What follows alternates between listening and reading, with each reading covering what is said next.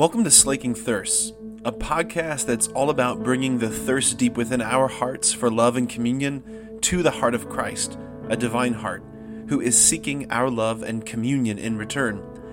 The hope is that the two thirsts would meet and both thirsts would be slaked. All right, friends, good morning. Good morning. Okay. So I want to start this morning. I want to talk about the first reading that we just heard from Mass today. The first reading comes from the first letter of St. John, right? St. John. John, who was John? So John was one of the apostles. He was the brother of James. He was one of Jesus' apostles that he called. He was one of the fishermen, right? So John becomes known in the gospel. He's one of the gospel writers. He writes the gospel of John. In the gospels, he's known as the beloved disciple.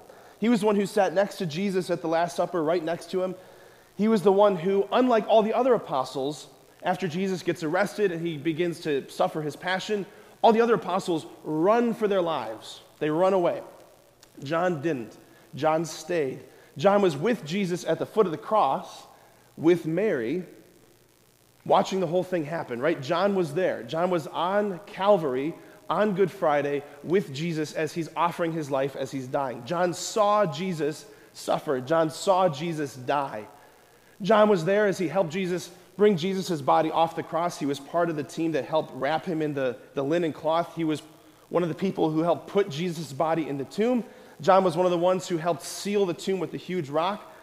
And John was also the one who, two days later, when Mary Magdalene goes to the tomb and she looks inside and she doesn't see his body, she comes running back to the apostles. She tells Peter and John, she says, They have taken his body. We don't know where he is. John and Peter go running to the tomb. John gets there first because he's younger than Peter. John looks inside and he sees the burial cloth. So, the cloth that wrapped Jesus' body, he sees that cloth empty, no body inside. And it's John who's the first one to believe in the power of the resurrection, right? John was the first one to know. He looked and believed, it says, right? This is John. So, all the other apostles, all the other apostles, as the Christian church begins to spread, right? So, they're all going to all different parts of the world. John is the last one to survive of the original 12. John's the, he's the oldest one, he's the last one to survive. And let's just consider for a moment by the time that he's writing this letter to this Christian community, what he has seen. So, John saw the resurrection, he saw Jesus, he saw the coming of the Holy Spirit, he saw the apostles go out to begin to preach, and then he saw his friends, the apostles, one by one, begin to be killed for the faith. He saw Peter get crucified upside down. He saw, he saw Stephen get stoned to death by Saul, who becomes St. Paul. He sees his brother get killed. He sees Andrew get killed. He sees all the other apostles suffer martyrdom. Say martyrdom. Martyrdom. It means to offer your life in witness.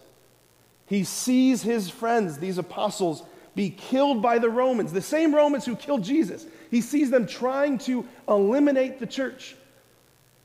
And now you have John in his old age writing to this other community these words that we just heard.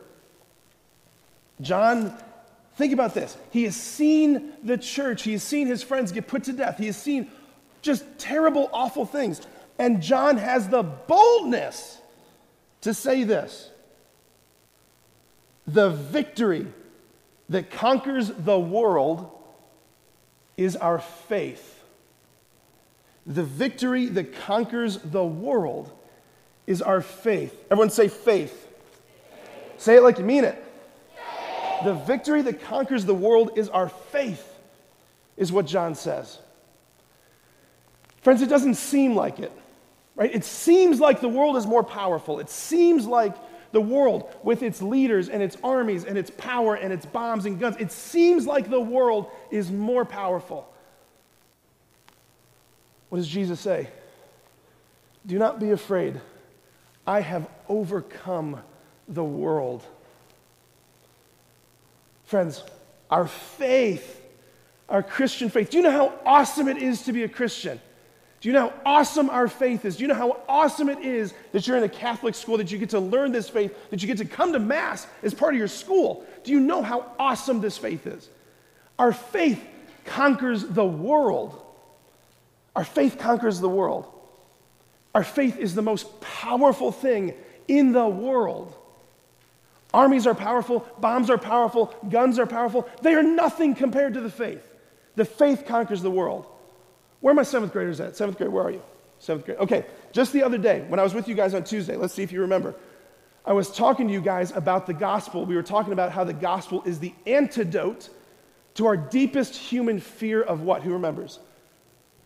Sebastian. Exactly. The gospel is the antidote, the remedy, the medicine for our deepest human fear, which is death. Every fear in the world, everything that people are afraid of, ultimately it's a fear of death. And what if, what if there is a person in this world who beat death? The thing that we are most afraid of, the thing that everyone is most afraid of, what if there is a guy who defeated death? Wouldn't you want to know about it? Yes or no? Say it like you mean it. If there is a person who beat death, I want to know him because I don't know anybody else who beat death. What we believe as Christians is that guy, that Jesus, who was put to death, who was buried in the ground, he didn't stay dead. He went through death like walking through it to the other side through a door. He destroyed death. He destroyed death which means that the thing that scared us the most doesn't have power anymore. The early Christians, they would say all the time, Death, where is your sting? Like mocking death, they would mock it. Death, where is your victory? Where is your victory? You have nothing. You have nothing. We are connected to the one who beat death. Our faith, friends, our faith conquers the world. Our faith conquers the world. The world says to you, the world says to me, the world says to us, look, your life is meaningless. Your life is pointless. Your life has no point, no meaning, no value. Like, there's no such thing as good, there's no such thing as evil. You're born, you live, you die, that's it. No one cares, it doesn't matter, you don't matter. That's what the world says. Our faith says the opposite. Our faith says, no, no, no, no, no. You matter. You matter. You matter so much that God made a whole universe so that you could exist. You are a unique, say unique. You are unrepeatable, say unrepeatable. You are irreplaceable, say irreplaceable. You are unique, you are unrepeatable, and you are irreplaceable. There has never been another you, there will never be another you. You are the only one. And God looks at you and says, You matter to me. You matter to me. I have a plan for you. I have a purpose for you. I have a mission for you. Your life matters. Friends, our faith, that's what our faith tells us. Our faith conquers the world. The world tries to control us through fear. I mean, who here's ever been afraid of something? Yeah, me too, right? When I was a little kid, I used to be so afraid of the basement, right? Lights turn off, right? You're in the basement doing something, and you turn the lights off and you sprint upstairs real fast. Anybody else do that? Yeah. Right? I used to be afraid of the dark in the basement, and I'm still kind of afraid of the dark sometimes, I'll just tell you. I used to be really, really afraid. I still am kind of afraid of spiders, right? We all have different fears. We all have different fears. And the world tries to control us through fear telling us you need to be afraid of this, you need to be afraid of this, you need to be afraid of this, you need to be afraid of this. Well, guess what? Our faith conquers the world. Our faith conquers the world. You know how many times Jesus says, how many times God says in the Bible, do not be afraid? Anybody know? I'll just tell you. The phrase do not be afraid appears in the Bible in this book 365 times. 365, what does that remind you of? What else do you know is 365, Aiden? A year. Do you think it's a coincidence that 365 times God says in the Bible, do not be afraid? You know why? Because we need to hear every single day, you have nothing to fear. You don't have to be afraid. Yeah, there's things in the world that are scary and big, but you don't have to be afraid. Jesus is not telling us, he's not saying, don't feel the emotion. That's not what he's saying. He's saying, don't let it control you. Don't let it control you. And the reason why he's saying, don't let it control you, is because he's looking at you and me. He's saying, don't let it control you because I am stronger than all the big and scary things. Jesus is saying, Don't let it control you because I am stronger than all the monsters and I beat them. I'm stronger than death. I'm stronger than the thing that you're most afraid of. He says, Don't be afraid because I am stronger. And not only am I stronger, he says, and I am with you. He doesn't abandon us. He's never left us alone. He says, I am with you. That's why you shouldn't be afraid. And he says, Don't be afraid because I'm working the plan out. Like, I, am paying attention.